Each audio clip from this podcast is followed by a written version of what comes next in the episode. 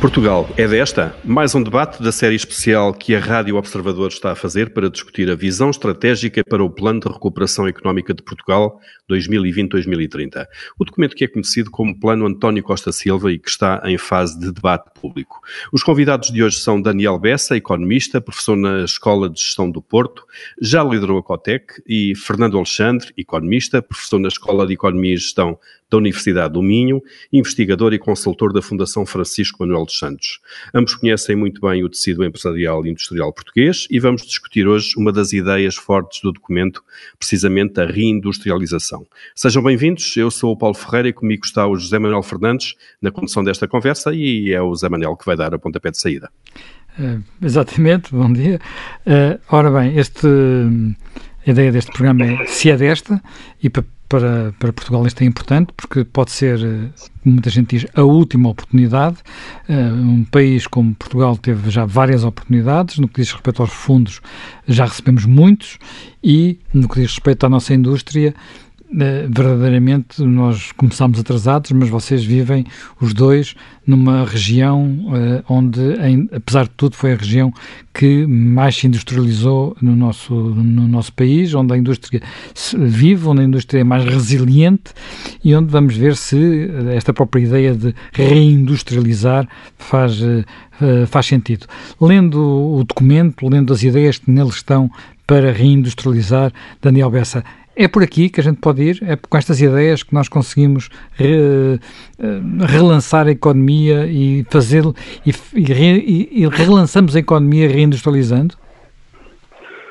Oh, José Manuel Fernandes, eh, eu, para mim, eh, economia é, é valor e por trás do emprego, antes do valor está o emprego e depois do valor está o rendimento. Portanto, esse é o essencial isto é o essencial da economia, do meu ponto de vista. Valor capaz de se transformar em rendimento para que as pessoas possam, possam viver e, e, e em princípio, o, esse rendimento é atribuído a quem, de uma forma ou de outra, eh, trabalha. Não, não sou, digamos assim, não sou, não, não sou muito fechado em matéria de, de, das, fontes, das fontes de valor. Portanto, a indústria é seguramente uma fonte de criação de valor, hoje, hoje uma fonte muito minoritária. No, no passado foi a agricultura, nós, nós, eu ainda sou do tempo em que a agricultura talvez fosse predominante, hoje pesa, não sei, 3%, 4% no máximo na criação de valor em Portugal. Depois houve um tempo em que a indústria, sim senhor, foi, foi, foi predominante, também perdeu, perdeu, perdeu peso e hoje em, em Portugal e, e, e na grande maioria dos países do mundo o valor vem, a criação de valor vem dos serviços.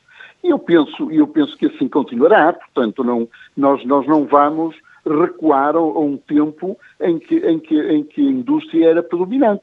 Agora, talvez se possa ter um pouco mais de indústria, eh, talvez isso tenha algumas vantagens, não apenas do ponto de vista da criação de valor, mas, mas também do ponto de vista da segurança, por exemplo, são da, da, da autonomia, são algumas questões importantes e, portanto, sim, eu acredito que possa haver mais indústria, possa haver mais criação de valor através da indústria, mas, mas a economia do futuro com mais, mais décima, menos décima, continuará a ser uma economia predominantemente de serviços.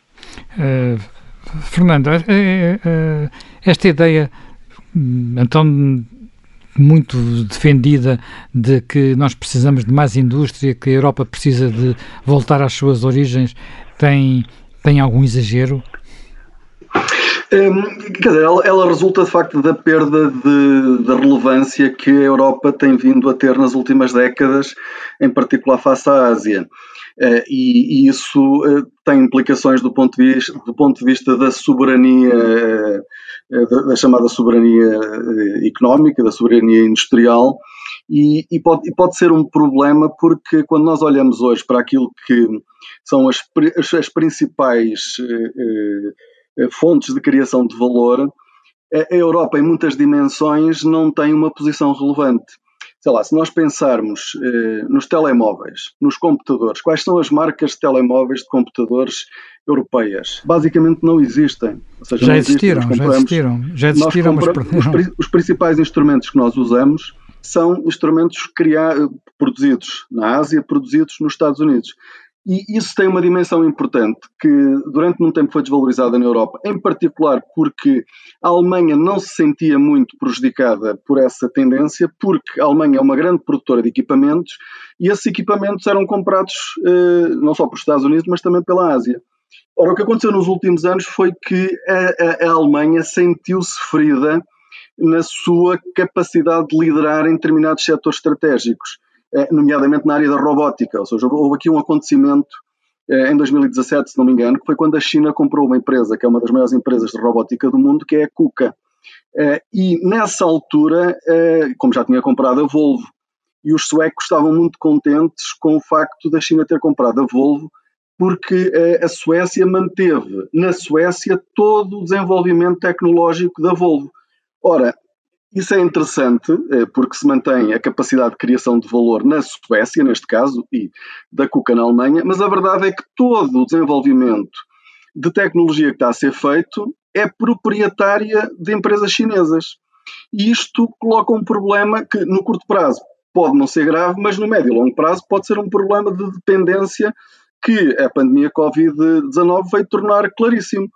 Uh, vai tornar, vai tornar, ou seja, já sabíamos que existia, a, a Alemanha estava preocupada com esta, estava preocupada com esta questão há alguns anos, mas com a pandemia Covid, em muitas dimensões, nomeadamente, nomeadamente na área médica, tornou-se claro que a dependência de produção uh, industrial pode ser um problema de bem-estar da população, pode ser um problema de, de independência política, uh, e por isso a industrialização é importante. Do ponto de vista de Portugal, eu concordo muito com aquilo que o professor Daniel Do ponto de vista de Portugal, desculpe lá interromper, mas nada, nada. nós acabámos de ter a notícia de que a nossa maior empresa de construção civil vai ser, eh, em parte, comprada para, para, uma, para uma empresa chinesa. Portanto, a nossa, eh, a nossa joia da coroa nesse, nesse setor... Que é a Motengil. Que é a Motengil, que é Motengil, que é Motengil vai também ficar na mão de, de chineses. Ou seja, para Portugal, de qualquer maneira, ou seja, aí não estamos a falar de uma questão de tecnologia, digamos assim, eh, que seja assim, então não, não tem a mesma mas, dimensão. Mas apesar de, algum know-how, de uma empresa que investe no estrangeiro, uma empresa que está presente em muitos países... Não, sem dúvida, mas Portugal, como Portugal tem um problema, e acontece com, com o Motengil, tem um problema de capital. É, capital, exatamente. É, é, o que Portugal tem feito com o capital chinês, aliás, que Portugal tem, tem, -se, tem, tem se oposto, a, oposto nos últimos anos a essas tentativas de, de, de limitar eh, a aquisição de empresas estratégicas europeias pela China, precisamente porque Portugal tem beneficiou, nomeadamente no período da Troika, de muito capital chinês. É, há, aqui, há, muita, há, aqui, muitas dimensões, mas isto de facto é um, é um, problema, é um problema, é um problema nos Estados Unidos. Agora, voltando à questão da industrialização, porque é que ela é importante para Portugal? Eu concordo com muito aquilo que o professor Daniel Bessa estava a dizer, só que enfatizava aqui uma dimensão, que é a industrialização, a indústria, que muitas vezes, ou seja, não é aquela indústria no sentido, muitas vezes já, é uma indústria que está muito associada à produção de próprios serviços. Hoje, cada vez mais, a indústria não aparece como a produção de bens eh, por si só, ou seja, tem associado a si toda uma complexidade de produção de serviços eh, que são fundamentais. E por isso é, é fácil perceber isto, ou seja, em muitas dimensões, sei lá, quando nós produzimos uma, uma, uma peça de hardware, eh, ela tem muito mais valor, a maior parte do valor até está inserido na parte de software. Ora, se o software for produzido também em Portugal, onde é produzido o hardware, nós temos uma capacidade a partir da existência de uma indústria fazer eh, surgir e crescer eh, eh, a produção, eh, a geração de valor através de serviços associados a essa indústria. E isso já são isso, serviços. Uhum. Exatamente, ou seja, e por isso a indústria tem esta capacidade que é gera um efeito multiplicador eh, nos serviços associados à própria indústria e em serviços muito, eh, muito à volta da, da, própria indústria. Se nós pensarmos eh, numa fábrica que é construída, isto há uma, nos Estados Unidos havia um político que dizia isto, é, eu, não, eu se trouxer para aqui uma, uma, uma fábrica da Apple, a seguir vai aparecer a Walmart, mas se eu trouxer a, a Walmart não vou ter uma fábrica da Apple. E em Portugal, se eu trouxer uma multinacional qualquer para, para produzir numa determinada região, vão aparecer uma série de supermercados à volta, mas se eu puser aos supermercados, a fábrica não aparece. São unidades isso, âncora, claro. Exatamente, e que arrastam o crescimento. Em Portugal, em, em, Portugal, a indústria ganha uma dimensão ainda muito mais importante por causa da, da, da questão, da, questão da, da, questão da exportação. Porquê é que a exportação em Portugal é tão importante? Já lá vamos, já lá vamos, Fernando. Uh, já lá vamos à questão ah, da exportação bem, e depois bem. também às, às, cadeias de valor. Mas queria, queria voltar ao, ao, Daniel Bessa para lhe perguntar então, se neste contexto, na forma como olham para, para, para isto, para a questão da indústria, se este documento, este, este, este plano de António Costa Silva, se uh, nos coloca no bom caminho, se a leitura que fazem e a visão que têm é a mesma. Daniel Bessa. Eu, eu julgo que se costuma dizer, eh, nas discussões há a tese e a antítese, começa-se de um lado e o outro começa do outro lado e, e depois caminha-se para algum tipo, para algum tipo de síntese. E, e depois de ouvir o, o, o, Fernando Alexandre, eu, eu acho que há aqui dois aspectos de síntese que, que, talvez pudessem ser mencionados. Primeiro, o que está em causa, mais do que a industrialização de Portugal, é a industrialização da Europa. Uh, nós, nós, nós não vamos regressar a indústrias nacionais. Vamos regressar a indústrias regionais, regionais. E a Europa é uma grande região do mundo que concluiu que, por razões, sobretudo de segurança, precisa de ter mais autonomia em algumas indústrias, por exemplo, na área médica e farmacêutica, ou, ou, na área, ou na área energética, é um problema de sempre na Europa, ou na área da defesa, por exemplo, e, portanto, digamos, a reindustrialização é um grande desígnio da, da economia europeia basicamente por razões de segurança. E, e, e, Portugal é um dos países, é um dos Estados-membros da, da, União Europeia e, e a sua, a sua cota parte. Provavelmente, eh, uma, uma, boa parte da industrialização que, que, haverá de ter lugar em Portugal é, é, é, é parte que nos cabe desse, desse desígnio europeu e não tanto de um desígnio de um desígnio eh, nacional. Este, este, era o primeiro ponto que, que eu. Não, não, se trata de regressar a uma indústria de base nacional, digamos uhum. assim, com, com início e com fim em Portugal e, e ponto final. Isso, isso não existirá mais. Uh, a globalização não está em causa. Uh, está em causa as economias continuarão abertas, mas mais regionalizadas do que estavam, do que estavam anteriormente. No fundo, Daniel Bessa, só para clarificar, no fundo vamos voltar a trazer, no caso da Europa, para mais próximo de nós, para mercados europeus, europeus, uh, indústrias que nas décadas anteriores foram colocadas na Ásia, por exemplo. Exato, exato, exato. Isso e nós vamos ficar com uma parte delas, certamente, se tivermos capacidade de, de, de, de atraí-las. Isso é muito facilitado também pela automatização, pela robótica e coisas desse género, porque o principal fator competitivo da Ásia durante muito tempo, e alguns países continua a ser, era o custo da mão de obra, mas com a intensificação tecnológica e o peso da mão de nos, nos processos reduz e, e, e, portanto, digamos, libertámonos desse, desse, desse impacto, desse fator de custo. A segunda questão, eu, eu gostei muito de ouvir o, o, Fernando Alexandre sobre, sobre a questão da interligação entre a indústria e os serviços. É evidente que hoje muito daquilo que chamamos de indústria são serviços e não é por acaso que o primeiro eixo do, do, do, do programa, digamos assim, de reindustrialização do, do engenheiro António Costa e Silva é o desenvolvimento do produto, o desenvolvimento de produto. Ora, desenvolvimento de produto industrial, sim, mas ainda não estamos verdadeiramente na fábrica a produzir em série ou, ou em massa. Estamos, estamos, estamos no laboratório, estamos, estamos um pouco antes e estamos, portanto, numa área que sim, de apoio à indústria, é basicamente de serviços tecnológicos muito sofisticados e de muito valor.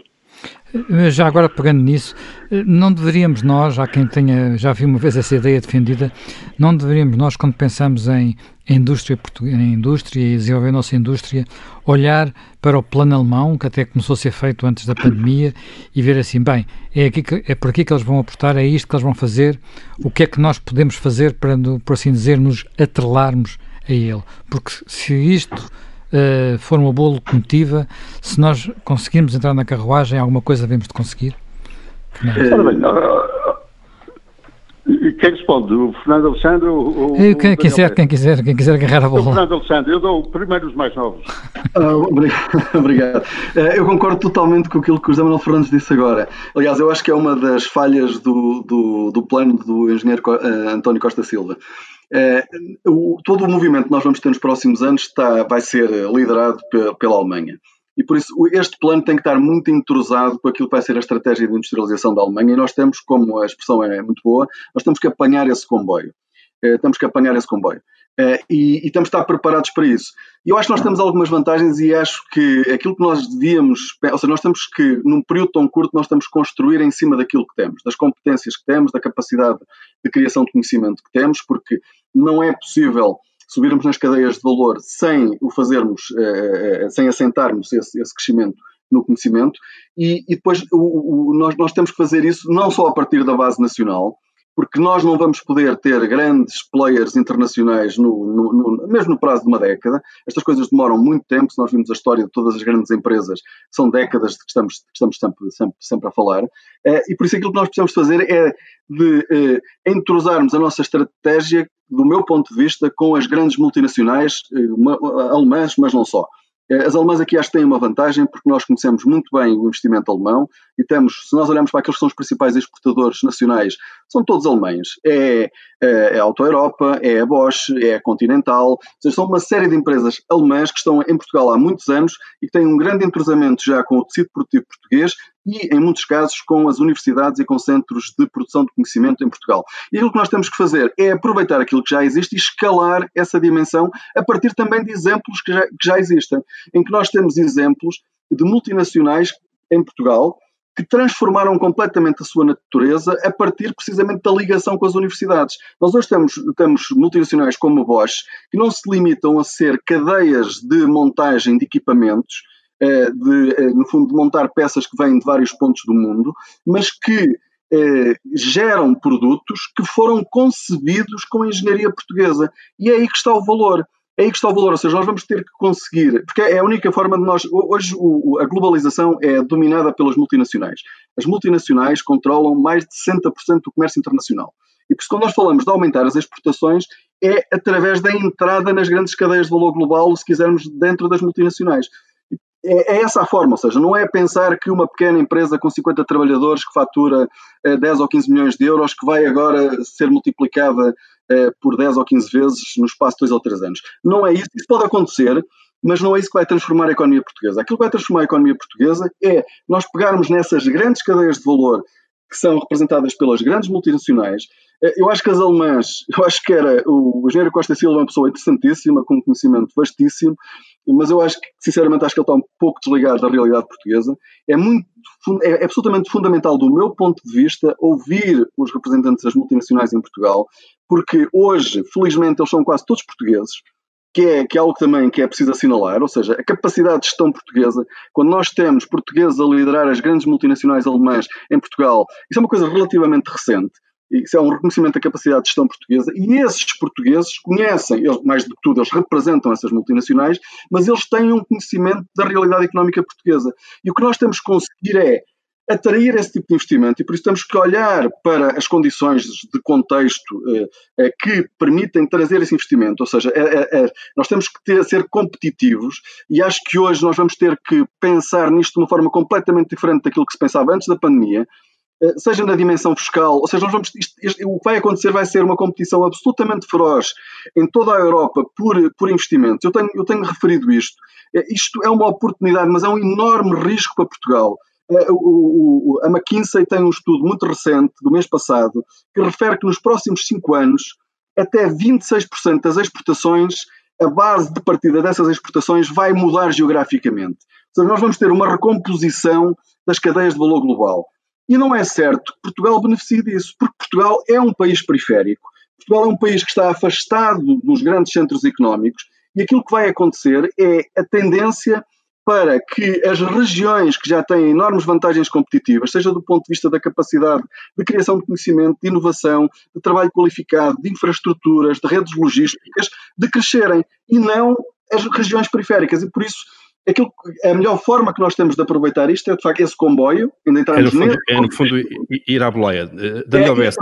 E entrarmos dentro delas através das cadeias de fornecedores e dentro dessa cadeia de valor de fornecedores subirmos no valor. Ou seja, não é simplesmente produzir peças de baixo valor, é produzir componentes de elevado uhum. valor com a engenharia nacional.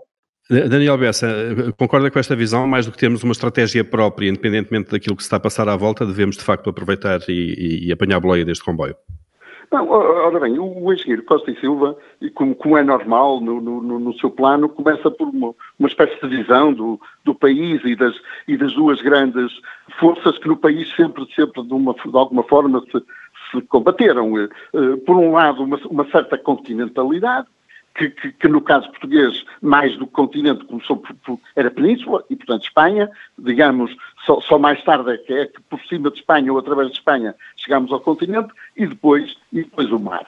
E, e o Agir Costa e Silva acha que hoje nós, nós temos condições de, de, de alguma forma, eh, aproveitar as duas, as duas vias e, e, as duas oportunidades. Por um lado, um país continental, e eu não posso estar mais de acordo com o Fernando Alexandre, país continental hoje significa, de uma forma ou de outra, alinhar com a estratégia alemã, porque a Alemanha é uh, a potência, a potência liderante, digamos assim, de Europa a que nós, a que nós uh, pertencemos, com, com alguns entendimentos com a França, seguramente, mas, mas é aí que nós temos, é aí que nós temos que estar e, portanto, digamos, a autonomia portuguesa, do ponto de vista, de, digamos assim, desta, desta estratégia uh, continental, está em procurar posicionar-se o melhor possível relativamente à, à liderança, à liderança alemã. E depois, e depois, Portugal continua a ser uma potência eh, marítima continua a ser uma potência marítima e isso tem muito que ver. A, a ligação à Europa tem muito que ver com, com, com a, a, ferrovia, que é, que é, um dos eixos estratégicos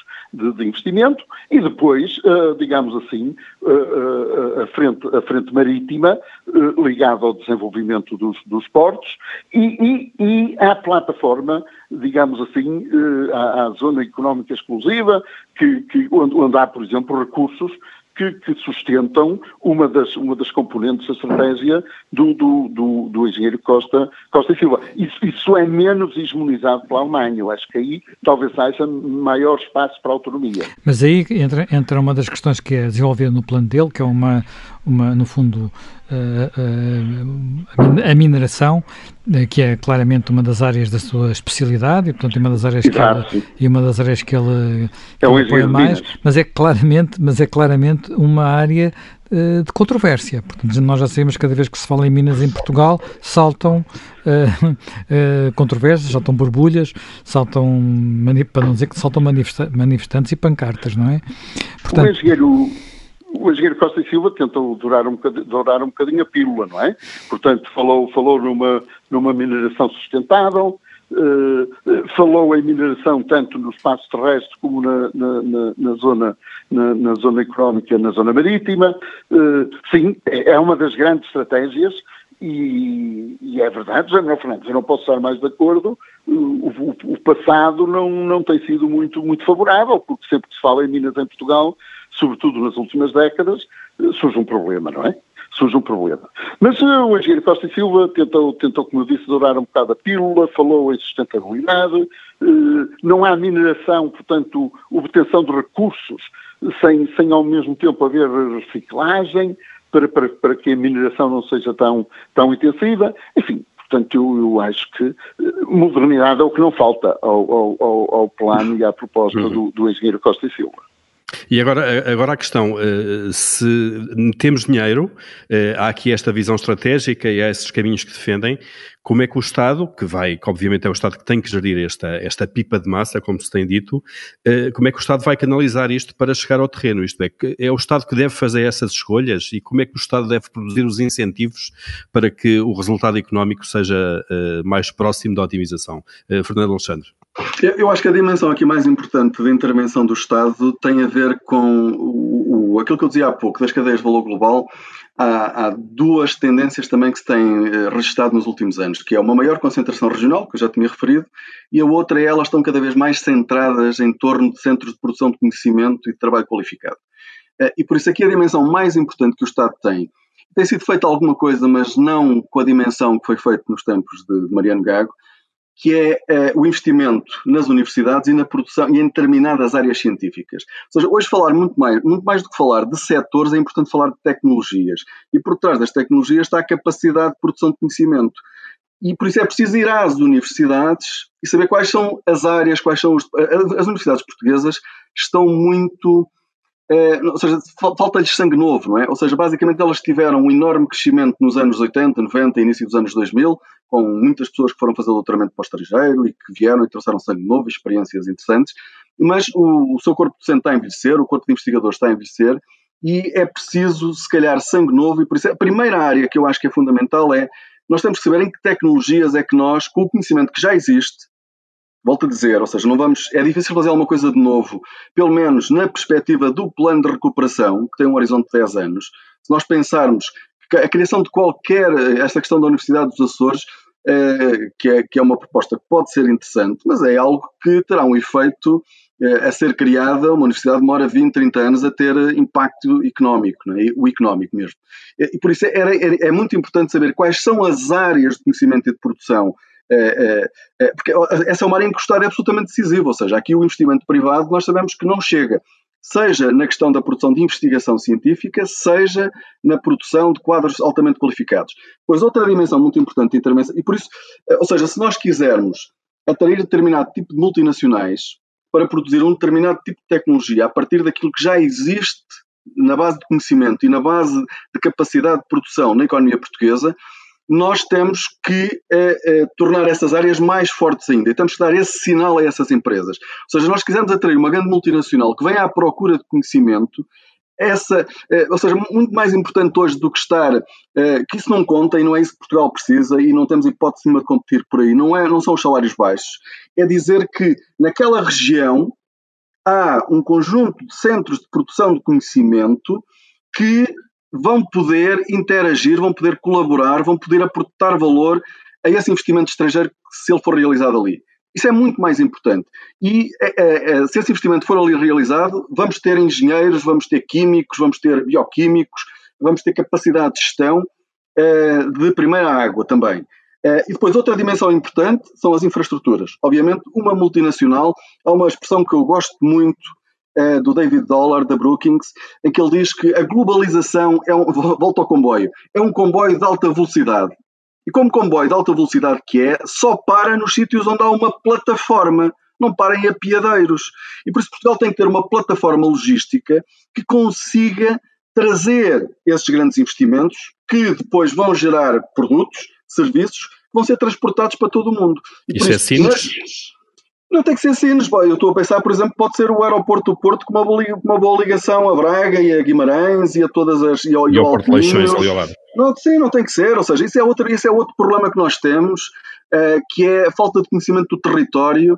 Isso é das coisas que mais me preocupa, que é as pessoas em Lisboa não têm visibilidade sobre as vantagens e, e, as, e, as, dificuldades competitivas dos diferentes territórios, e, e, não é a partir de Lisboa que se podem gizar uh, políticas e, usar instrumentos para trazer esse tipo de investimento. Eu já, já referi num documento que fiz há uns tempos. Ah, aliás, exemplo, a AICEP, como é que a AICEP identifica os locais mais competitivos em Portugal para fixar investimento estrangeiro?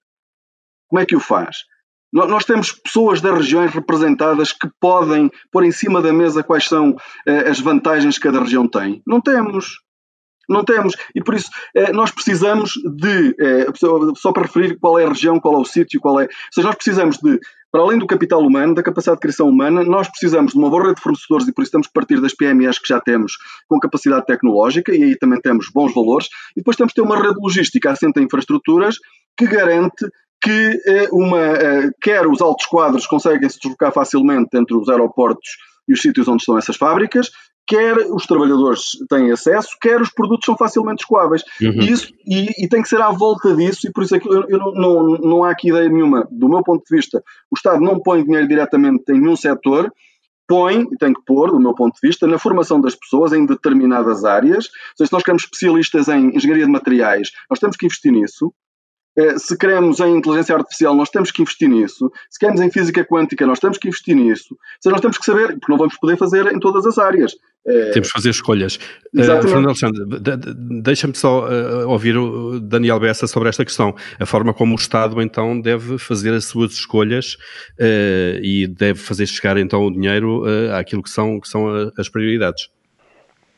Ora bem, eu, eu penso que esse é o elo mais fraco de, do exercício e que o próprio engenheiro Costa e Silva reconhece. Portanto, o engenheiro Costa e Silva uh, diz que nós temos aqui um enorme problema, que é sobreviver no curto prazo, portanto, porque, digamos, tudo aquilo para que ele aponta não é, não é para amanhã, muito menos para hoje, é para daqui a algum tempo, e, e há aqui, portanto, há aqui que sobreviver, e ele, ele, ele é muito, muito claro nisso, portanto, é, é preciso aqui qualquer coisa que, que acuda às empresas que existem eh, no, no curto prazo e depois, no prazo mais longo, o engenheiro Costa e Silva interroga-se sobre a capacidade da administração pública portuguesa para, para, para resolver, para, para, enfim, para dar resposta a estes, estes desafios. Que, que, não é só uma, uma capacidade profissional, portanto, o que nos, o que nos desgosta na, na administração pública portuguesa eh, é, é seguramente a lentidão, a burocracia, eh, alguns aspectos de, de, de, de processo, mas também as questões do, do clientelismo, da, da, da, da, enfim, da, da subserviência uh, a, interesses, a interesses privados organizados e, portanto, essa é, uh, no curto prazo, é preciso sobreviver e, e, logo, e logo veremos, veremos como. Os dinheiros, os dinheiros da Europa também, também serão decisivos, decisivos para isso e as políticas internas e, no longo prazo, uh, vamos ver eh, como é que a administração pública se comporta, porque, o engenheiro Costa e Silva põe aí uma, eh, uma condição quase sine qua non, sem, sem administração pública, ainda por cima querendo mais Estado, não é? Ainda por cima querendo mais Estado, portanto um Estado mais forte, mais, mais regulador, mais orientador do, do, do investimento privado, se, se, se, depois a administração pública não, não responde, uh, enfim, vai, vai tudo por água abaixo. Uhum. Daniel Bessi, como é que se resolve o eterno problema de, de, da falta de capital eh, que se discute há décadas, a descapitalização das empresas portuguesas, não, que, que se torna mais gritante é quando chega à indústria? Isso é o que parece que vai haver mais, não é? O, vamos lá ver, a, a grande... Mas são dinheiros públicos a oportunidade, sim, dinheiros públicos. Dinheiros São dinheiros públicos dinheiros... e é, é, preciso saber como é que eles se atribuem às empresas, não é? Porque se atribuem... Ora bem, mas era disso, era disso que eu estava a falar, digamos, isso costuma ter uns clientes, não é? Isso, Exatamente. Alguns, alguns queiram em combate, alguns queiram em combate, mas o exército está aí. Uh, portanto, não, não, não, não faltarão os clientes do costume. Uh, aliás, por exemplo, Só que esses, esses, esses, clientes do, esses clientes do costume muitas vezes não reproduzem o que deviam reproduzir, não é? Não, pois, pois, não deixam não, os filhos esse, que deviam deixar. Esse, em termos de, é, estou a dizer, em termos de filhos para o país, em termos não, de... mas, esse, mas, esse, mas esse é o problema, esse, esse é o problema, uh, e, e, e, por exemplo, todo, todo, toda a discussão que se criou no país em torno, o Fernando Alexandre há bocado dizia, e, com muito, e muito bem, que, que nós temos que alavancar uh, conhecimento disponível, tecnologia disponível eh, e, portanto, temos, temos que partir, digamos assim, de pontos, de pontos fortes e, e, se os não temos, temos, temos, temos que os eh, desenvolver.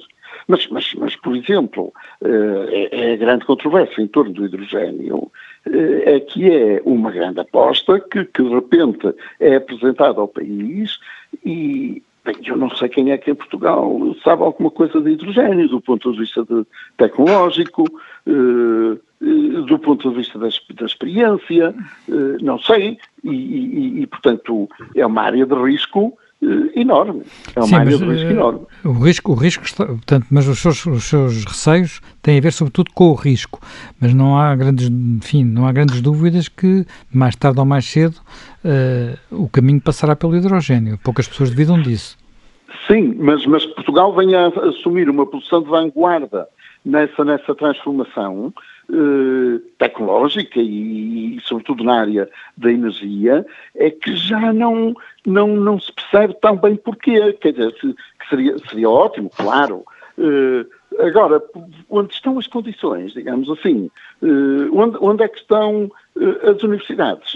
Onde é que estão as tecnologias? Onde é que estão os privados com experiência? Não sei bem. Não sei bem. Onde é que, onde é que está a sustentabilidade do, do, do, modelo, não é? Sim, sim. E, portanto, vamos lá ver, isso, isso depois torna-se muito. É, é, é, é, uma terra virgem, digamos assim, onde, onde os mais afoitos e os, e os, mais, digamos assim, os que se mexem melhor junto da administração, não deixarão de aparecer uh, com, com, com resultados que uhum. logo, logo se verá. Fernando Alexandre, tem uma ideia formada já sobre este, este plano uh, do governo para o hidrogênio? Não, a ideia formada não tenho, mas os valores, obviamente, para o estado em que está a tecnologia, para, para todas as condições que, que eu tenho lido, o valor é claramente exagerado. Ou seja, Os 7 que, mil milhões, não é? De, de investimento. O, o, o, valor de que se está a falar parece-me claramente exagerado. E, e, o Abel Mateus até falava de uma questão que é, que é relevante, ou seja, isto é basicamente mais uma vez um, um eu, eu desconhecia do ponto de vista tecnológico, um bem não transacionável, porque o transporte do hidrogênio é muito difícil de fazer e caro. É, e por isso, e por isso, ou seja, será basicamente para consumo interno e talvez um pouco no, no resto da Península Ibérica. É, e por isso também não me parece que concordo com aquilo que o professor Daniel Bessa está a dizer, porque mais uma vez isto é um pouco também como o lítio e, e toda a questão dos recursos naturais. É, Portugal é um país com pouco recurso e por isso explorar os recursos que existem, obviamente, faz sentido e é benéfico e deve procurar-se. Mas não pode ser apenas numa lógica mineira, como eu costumo dizer, ou seja, se formos apenas tirar o lítio digamos que, ou seja, é um recurso que vai acabar rapidamente, porque as nossas reservas são 0,4% eh, das reservas mundiais, ou seja, são relevantes a nível europeu, mas a nível mundial não são muito relevantes.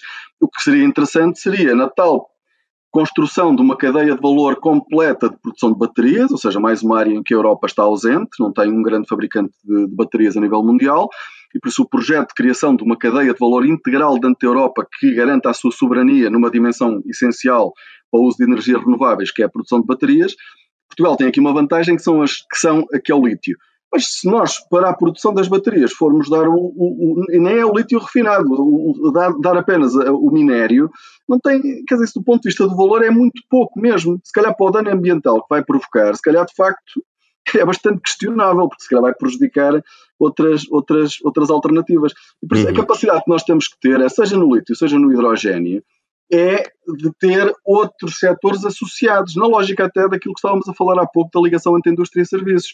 Ou seja, se houver na capacidade de produção de tecnologia associada, eh, já não estou a dizer trazer a fábrica de baterias para Portugal, o que seria absolutamente excepcional, mas se calhar na parte da cadeia de valor da produção de baterias, não ficarmos apenas com as minas, porque isso vai ser a parte, a parte mais pobre da cadeia de valor de produção de baterias, não é? O ideal era ter a fileira. A fileira e no hidrogênio é a mesma coisa, ou seja, se nós formos comprar a tecnologia toda fora, eh, quer dizer, basicamente não faz sentido, quer dizer, acho que isso não é isso que vai resolver o nosso problema. Eu gostava só de voltar à questão do Estado, porque há aqui uma dimensão muito... Fernando Alexandre, estamos a, ah, okay. dois minutos do, do, nosso tempo não, e a pedir-vos um comentário uh, muito final uh, e global sobre, sobre, sobre este documento. Uh, aproveitando, Fernando Alexandre, para colocar a questão que, que, dá nome a esta série, que é Portugal é desta? Temos plano, temos dinheiro, é desta que vamos dar um salto ou não? Eu tenho, quero começar por dizer que tenho muita consideração por o engenheiro Costa Silva, que já segui há muito tempo, que já estive em painéis com ele.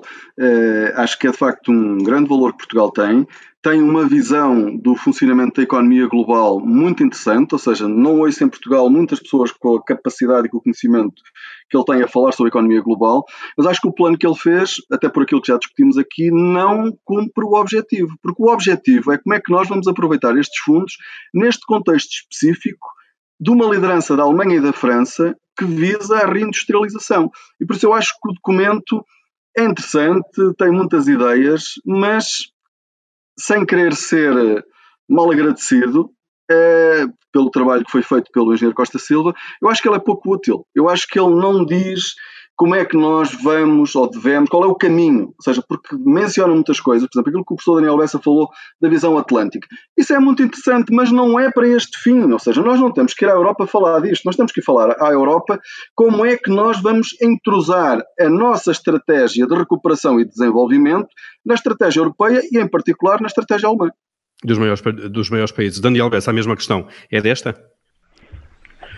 Uh eu, eu, eu, não sei se, sequer se, se, podemos pôr a questão nesses, nesses termos, digamos assim, eh, como, como, se tudo dependesse de uma, de uma jogada. É, é, é como que vai ao casino e tenta a sorte grande.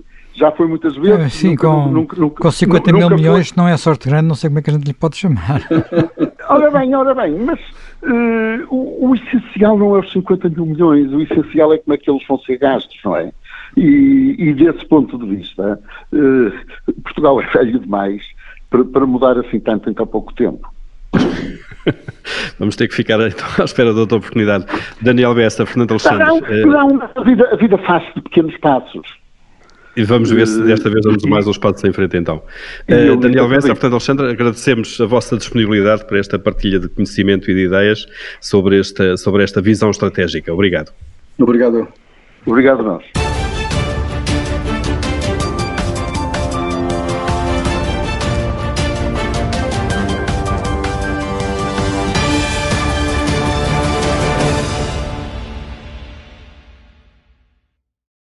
Obrigada por ter ouvido este podcast. Se gostou, pode subscrevê-lo, pode partilhá-lo e também pode ouvir a Rádio Observador online em 98.7 em Lisboa e em 98.4 no Porto.